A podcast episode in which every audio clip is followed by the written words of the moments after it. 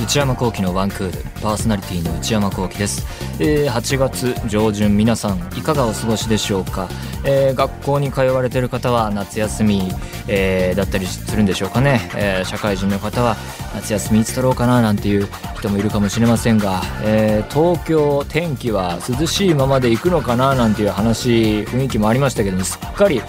暑くなっていてなんかね35度いったりするような日もあったんでしたっけね。で iPhone で見ると体感気温はもっと言ってて体感気温がどういう定義なのかよく分かんないですけど40度とか書いてあるとねびっくりしますよね。でそうやって暑くなってくると大体頭の中に流れてくるのがスチャダラパーの名曲「サマージャム95」とかがね流れてくるんですけどね。本当好きですねあの曲は。何万回聴いたか分かんないですね。彼らのスチャダラパーの手にかかると暑いとか夏が暑いっていうような普通の日常がなんでこんな愛おしいというか、うん、何とも言えない雰囲気を持たせられるというかねシンプルな言葉で本当すごいなと思うんですけど。まあそんなのが頭に流れつつ自分の子供時代を思い返すと、まあ、今年はいろいろ夏休みも地域によって、えー、短縮したりっていうのもニュースで見ましたから一概には言えないんでしょうけど僕が小学生の頃とかって20年近く前になっちゃいますけどまだまだあの暑い中でも外で野球やってたりした思い出があって子供は、えー、晴れた日は外で遊ぶべきみたいのがまあその暑さに気をつけて帽子かぶったりしなきゃダメだよっていうのはありつつありましたけど今のまあ、大人になってしまったからかもしれないですけど12時とか15時の太陽が一番高い時間帯からそこから数時間のあの一番暑い時間帯外で長時間いるのはなんかもう危ないなっていう感じが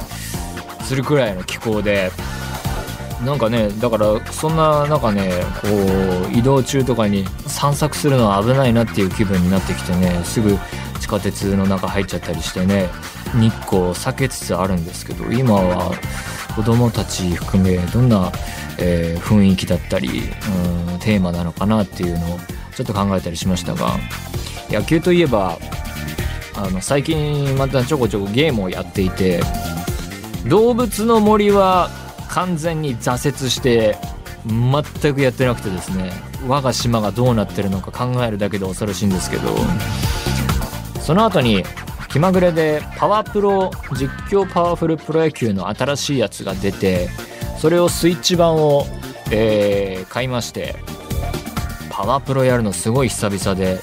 いつぶりかなっていうぐらいなんですけど PSP、PS ビータでやってた記憶がおぼろげにあるくらいでそれこそ子供の頃あの小学生だの中学生だのの時にパワプロめっちゃやってて好きでね。夏休みとかに友達の家だったり自分の家でサクセスっていうこう選手を育てるゲーム、えー、モードだったりシナリオっていう実際の発売から前年とかその前のシーズンでそのプロ野球日本のプロ野球の名場面ここでえー、彼がホームランを打って優勝が決まったとかここの9回裏で絶対絶命の中逆転の満塁ホームランを打ったとか、えー、あるいは絶対絶命のピンチをこのピッチャーが、えー、乗り越えたとかそういう名場面をえー、何回の裏とかから始まってそれをこうプレイヤーが再現できるかっていうようなモードがあってそれが好きで結構やってたんですけど新しいパープルをやって驚いたのが今もう当たり前のようにオンラインでつながっているのでそのシナリオコーナーがあるんですけどなんか全部リアルタイムでもあるんですよ。だから要は昨日プロ野球でやってた試合がもうシナリオ化されていて昨日はこういう試合があってでこの回からこのチームの巨人なら巨人で巨人の勝利を再現できるかどうかみたいなのが絶えず更新されてて毎試合あれ全チーム全試合やってんのかな？もうたくさんとにかくあるわけですよ。すごいなって思って。他にもいろいろ変化があってね。ピッチャーもなんか難易度が上がっててピッチ難易度を上げた設定だとボタンを2段階押すようなモードもあったりして難しかったし栄冠9っていうモードもねやったことなくて高校野球チームの監督としてなんか毎シーズン毎シーズン人生ゲームみたいにしてね進めるモードがあったりしてね。くりしたんですけど何より問題なのがパワープロを買っておきながら今のプロ野球選手が全くわからないところなんですよ。ここ5年から10年ぐらい日本のプロ野球全然見てなくて試合をとりあえず適当にチーム決めてコンピューターと対戦してるんですけどもう打席に立つほぼほぼ全員の選手が誰っていう感じでわからないんですよねこっちが勝手に知らないだけなんですけど然わかんなくてだからこの選手にどういう役割を果たさせればいいのかも全然わかんなくて僕一番野球見てたのがあの巨人ファンだったんですけど昔子供の頃は。ガルベスとか外国人選手でいたんですそういうピッチャーが。結構あの村っ気があるって書かれててすごいなんか、えー、乱闘騒ぎとかよく起こしてた。ガルベスとかガルベス選手とかマルティネス選手とかと上原投手とか高橋由伸選手がルーキー時代は僕結構かなり熱く追いかけていたので監督とかやってますよね高橋監督ですよね。なんかびっくりですね。全然もう1番西2番清水みたいなそういうのじゃなくて90年代後半に見てたんだなと思いましたね。そうそうそうそう。でもその目で言うと選手の能力値が結構昔より厳しくなってる気がしてチームによってね格差があるのかな。チームをいろいろ選んでやっていくとこの球団このチームこの選手層でどうやって優勝するのみたいなチームがあって、まあ、バッターもそうだしピッチャー陣を能力値見てってもパワープロって ABCDE で、えー、球速がこれくらいとかコントロールが A とかスタミナが A とかなんかそういろいろ決まってるバッターもミートの大きさとかパワーとか走力とか肩の力とかねいろいろ設定されてるんですけどこの選手層でどうやって勝つのみたいなチームがあって先発ピッチャーのスタミナね B とか C とか欲しいよなって思うのに全然えこいつに先発の役割担わせていいわけみたいな選手ばっかりのチームとかもあったりしてなのでね最近のパワープロ事情とプロ野球事情に全くわからないままやっていくと浦島太郎のような気分でねやっていくとこんなことも起こるのかなと思ったりしましたけど投げるのがとにかく難しくてねコンピューター相手に打たれまくってねイライラしている日々です。じゃあやります。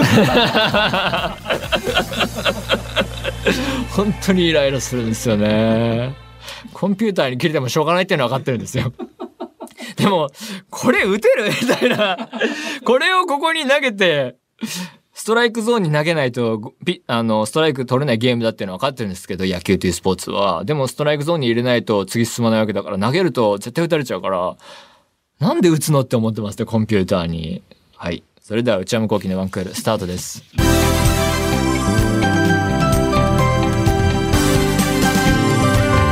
内山幸輝のワンクールそれではお便りを紹介します。えー、ラジオネーム、ペンギン21号さんからいただきました。千葉県、女性の方。内山さん、スタッフの皆さん、こんにちは。いつも楽しく聞かせていただいております。以前、ステイホーム期間に内山さんがいろいろ海外ドラマを見見られていた際に、ご友人から愛の不時着をお勧めされていたと思うのですが、その後ご覧になりましたか？見ていません。私は遅ればせながら先日、パン教室の先生の勧めもあり、全話見ました。韓国ドラマはチャングムの誓い以来だったのですが、とても面白くて、全話寝不足になりながら見ました。ほう。ラブストーリーとしても感動的ですし、作中で顔天才と称されるヒョンビン演じる主人公の圧倒的イケメン度に支えられた部分は大きいのですが、脚本の素晴らしさや映像の美しさもとても心に残りました。アカデミー賞にノミネートされたパラサイトに出演されているチャン・ヘジンとパク・ミョンフンも出演しています。内山さんの感想をお聞きしたいと思いメールさせていただきました。あまり韓流に興味のない友人 T もワンクールで取り上げられたら見るわと言っています。ぜひ見てみてください。愛の不時着は見ていませんね。ただ、読んでてすごい頭に引っかかったのがパン教室の先生の勧め回りっていうところで、パン教室通ってるんですね、ペンギン21号さんは。パン教室、クロワッサンとか作るのかな？すごいいい、いいですね。いい暮らしっていうのがこう見えてきますね。パン教室に通ってるってことは、こういうことしてるんじゃないかとか、そういうなんか類型を考えてしまいますが、それはさておき。雨の不時着は見ていなくて、その、海外ドラマは確かに見ていて、あの時、チェルノブイリにまずすごい、えー、圧倒的なあ、すごいなっていう感動を持ったし、それから、あれね、ウエストワールドか、もう、えー、見始めたんですけれども、シーズンいくつで挫折したのかはもう、覚えていないくらいのレベルで止まってしまいましたね。だからそれでいろいろ見てて思ったのが、やっぱり海外ドラマは10時間とかもっと時間をかけて、なんか違ったなってなった時の、あちゃーっていう感じが大きいなっていう風に思ったし、まああるいはね、過去は完結のブラックミラーっていうような作品が面白いっていうのも聞きますので、それ行くのもありかなと思ったんですけど、えー、またやっぱり海外ドラマ見てたところから映画に軸足が戻ってきて、映画ちょこちょこ見てますね。あの、ネットフリックスでこの間、えー、アニメ映画のパプリカをね、えー、見たりしてましたけども、でも、本当にいろんな人がいろんな趣味を持ってると思うんですけど、何でもかんでも、あの、やってる人いるじゃないですか。海外ドラマも一通り見るし、まあ映画、新作、旧作問わず見るし、えー、なんかゲームもやるし、音楽も聴くし、本も小説、ノンフィクション問わず読むしっていう人を見るなり聞いたりすると、どういう生活でそこまでいけるんだっていう。当然映画2時間見るってなったら、その間の海外ドラマ、その2エピソード分は同時に見ることは不可能なわけで、同時に見たらね、ダメなわけで、そうやって考えていくと、その24時間ある中でどう時間を過ごすのかっていうのはね、結構最近考えるテーマで、だからいろんなことに詳しかったり楽しんでいる人を見ると、どうやって生きてるんだろうなって思って、そのコーナーでまだぼんやりとした形しかできてないんですけど、一つあるのが人生っていう仮タイトルのコーナーで 仮タイトルですからね。そんなもんですよ。人生っていうコーナーなんですけど、みんなはどうやって生きてるんだっていう。だって、いろんなライフスタイルがあるし、もちろん学校通ってますとかね、小学校生です、中学生です、高校生ですってなったらもうほぼ学校じゃないですか。僕高校生時代とか中学生時代と思い出すと、こう、ウィークで平日ずっと学校学校学校で、土日やっと習い事もなく何もなく自分で一日過ごせるかなみたいだから、今の方が断然暇だなって思うことがすごいあって、もそうだし、職、大人になったら大人になったでいろんな職業があるでしょうから、パン教室で時間を過ごす人だっているわけだし、そう考えるとみんなどうやって生きて、どうやってまあいろんな趣味だったり、人との交流だったり、時間を捻出してるのかなっていうのを、人生っていう仮タイトルで、私はこういう人生、人生って言うと大げさなんですけれども、こういうのが円グラフでもいいし、こう、帯のこう、こう線引いていくやつでもいいんですけど、気象何時、えー、朝の。だから、モーニングルーティンの動画とかって、それに、それをこう、アップしてったものなのかなとか思ったりするんですけど、それの一日バージョンというか、何時まではこうして、朝ごはんはこうやって食べます、朝ごはんは食べませんとか、そういうの何時から何時までこう過ごします、何時から何時までこう過ごしますみたいな、いうのをいろんな人の集めるっていうコーナーをやりたいなって思ってたんですけど、そこに、それコロナ騒ぎのまだまだ前の前から言ってたんで、まあいろいろそこからいろいろあって、世界が変わっちゃって、それによって、えー、仕事に変化があったりっていうのもあるから、ちょっとなんか、あの、僕が思ってたのとは違う状況になったなっていうのはあって、保留になってる部分もあるんですけど、そういうことは考えますね。えっ、ー、と、何の話でしたかね。というわけで、ちょっと今、えー、海外ドラマから離れていて、愛の不時着含め見る予定がありません。ラジオネーム、ダイナソーさんからいただきました。内山さんに相談、かっこはてなです。私は13歳の中学2年女です。13歳。自分は今、彼氏がいます。13歳。はあ、中2。あ、でもそうか、中学生でも、彼氏彼女とか、そうかそうか。もともと幼馴染で小さい頃からよく遊んだり泊まったりしていました。なので、ファーストキスも3歳の頃でした。あまり覚えてないんですけどね、かっこ笑い。私はよくマイペースと周りから言われるのですが、そんなところも彼は好んでくれます。好きな映画やアニメや音楽も一緒なので、お互いおすすめの作品を教え合っています。最初はアニメには目もなかったのですが、ウッチーさんがハマるハマる。なので、今度一緒に映画へ行くことになりました。どういうことなんだろう？最初は彼がってことかな？その彼氏がアニメには目もくれないような人だったんだけれども、えー、僕に内山幸輝が彼にとってハマる、ハマるなのかな？な、なので、今度一緒に映画行くことになったと。そして去年の七夕の日に付き合って、そこから1年経ったので、記念としてデートにも誘われました。ああ、1周年でってことですね。コロナが収まったら行く予定で楽しみなのですが、誘われた場所が駅から1時間以上はかかる。どこ？結構遠いところなので迷うか心配です。方向音痴、点点点。それから手をつなぎたいと思ってるのですが、どんな風に伝えればいいと言いますか？点点点。どのタイミングなどいろいろ、点点点、点点点。ウッチーさんにメッセージをいただきたくて送りました。これからも憧れのウッチーさんをずっと応援してます。大好きです。点点点。びっくりマーク、びっくりマーク。はあ、中2。13歳か。俺は、この人に対して、先週サウンドバーの話、よくわかんない話を10分から15分ぐらいかかるようなどうでもいい話をしていたのかと考えるとですね、お互い歩み寄りが必要だなと思うんですけど、どう、どんな顔してお聞きになっていたのかと思うと心苦しいんですけどね。中2か。彼氏がいると。で幼馴染で、えーずっと一緒にいた人と、えー付き合うことになったと。すごいですね。で映画へ行くことになった。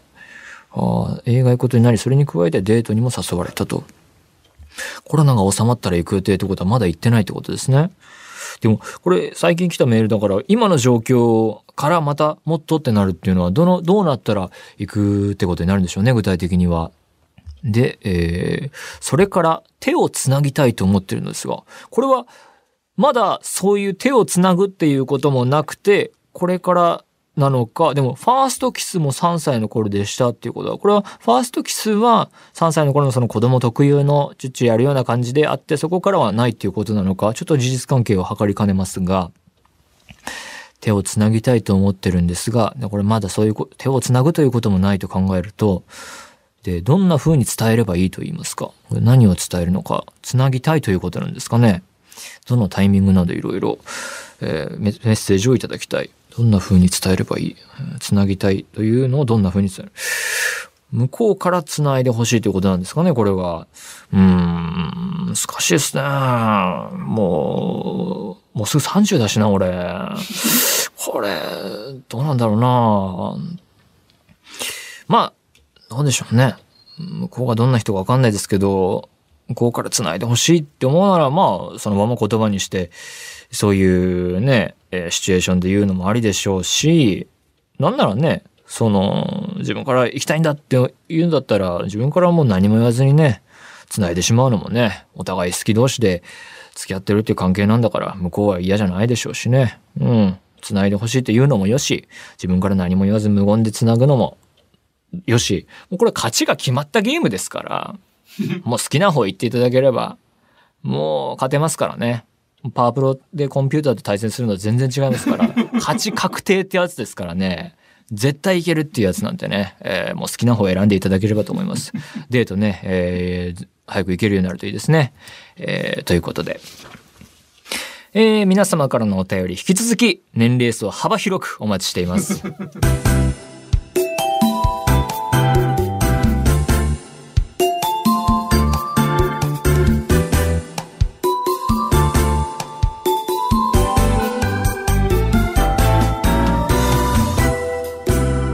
内山幸輝のワンクール。内山幸輝のワンクール。続いては、夏休み特別企画。皆様から募集していた怖い話を時間の限り紹介していきます。ラジオネーム、プロモモさん。30歳、男性の方。父母と姉、それに私の4人家族は、さほど大きくない田舎町の一軒家で暮らしていました。2階建ての我が家には吹き抜け階段があり、その最上段からは玄関が見通せます。2階には両親の寝室と子供部屋がありました。私が小学校に入るより前のことだったと思います。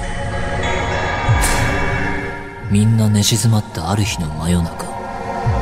ふと目が覚めた私はトイレに行きたくなり、部屋を出て階段の方へ向かいました。降りようとすると、階下に人の気配を感じて足を止めました。真っ暗闇の玄関に大人が一人立っているのです。顔はよく見えませんでしたが、寝起きの私は父か母だと思い、ぼーっと立っていました。先方も私に気づいたようで、しばらく目が合っていたと思います。少しして、その人は玄関から出て行きました。その後、私がトイレに行ったのかは、覚えていません。あれは誰だったのでしょうか。思い返すたびに肌が泡立ちます。泥棒だったのでしょうか。しかし物が取られていれば騒ぎになったはずですがそんな記憶はありません。あるいは私の登場で未遂に終わったのでしょうか。ならもし顔をはっきり見てしまっていたら。それとも両親のどちらかだったのでしょうか。でもだとすると私の親はあんな深夜に一人で私に声もかけず何をしに外に出たのでしょう。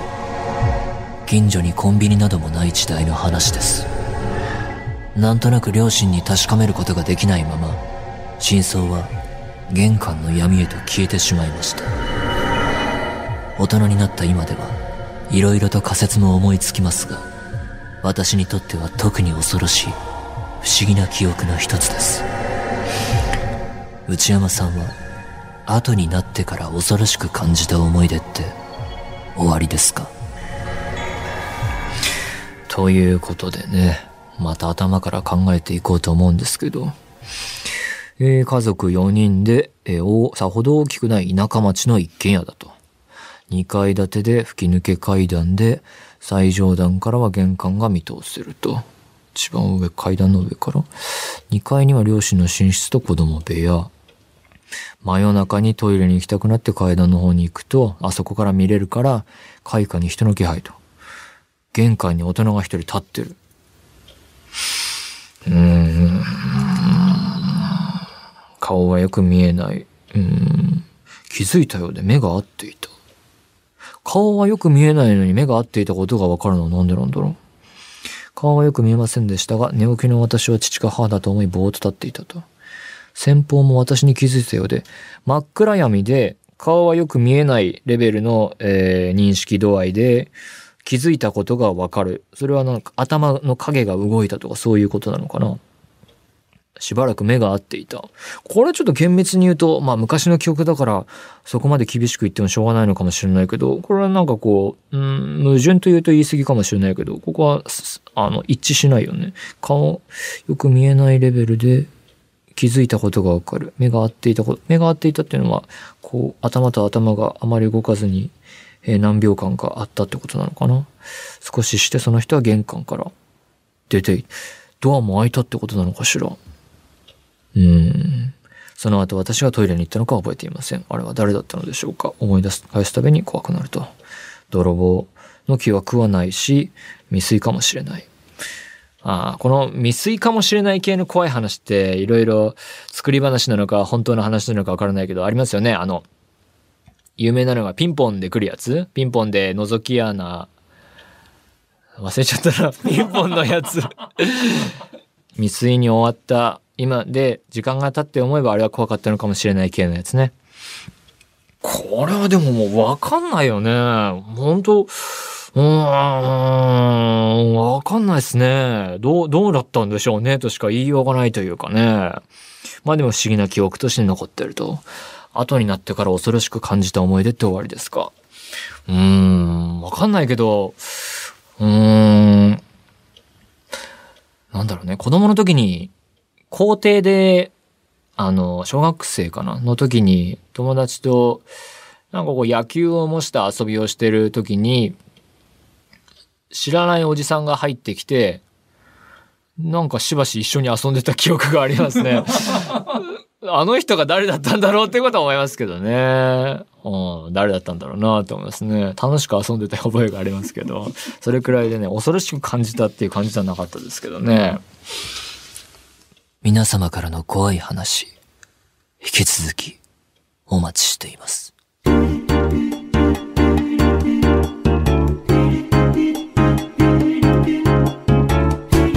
内山幸喜のワンクール。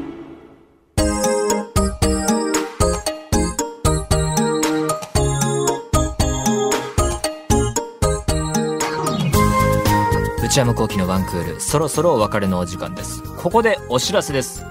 来週は、自分で言うのもなんですが、誕生日なので、内山幸喜が30歳を迎える誕生日ということで、えー、特別企画を予定していてですね。いろいろ理屈は来週込めますけど、要はゲーム対決企画を予定しています。えー、内山幸喜と、えー、プロデューサーの内田さんとの対決が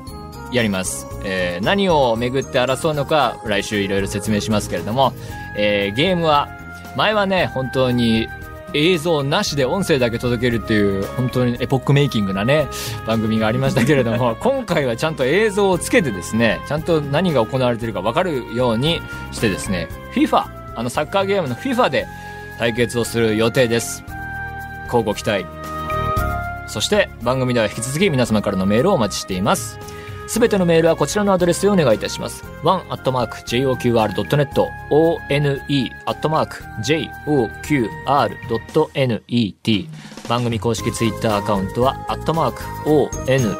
アンダーバー、joqr です。こちらもぜひチェックしてみてください。この番組は、ポッドキャストと YouTube でも配信中です。さらに、ポッドキャストは、Apple Podcast 以外に、Spotify、Google Podcast などでも配信が始まりました。ラジオクラウドでも聞けます。ということで、いろいろな形で、えー聞ける、えー入り口を増やしましたので、ぜひ自分、ご自分の使いやすいところで、えーお聞きいただければなと。えーさらに、いろいろあって分かりにくいという方は、今まで通り、ポッドキャスト QR にアクセスして聞いてくださいと。YouTube は文化放送エクステンドの公式チャンネルで配信しています。更新は火曜日のお昼予定です。それではまた来週、さようなら。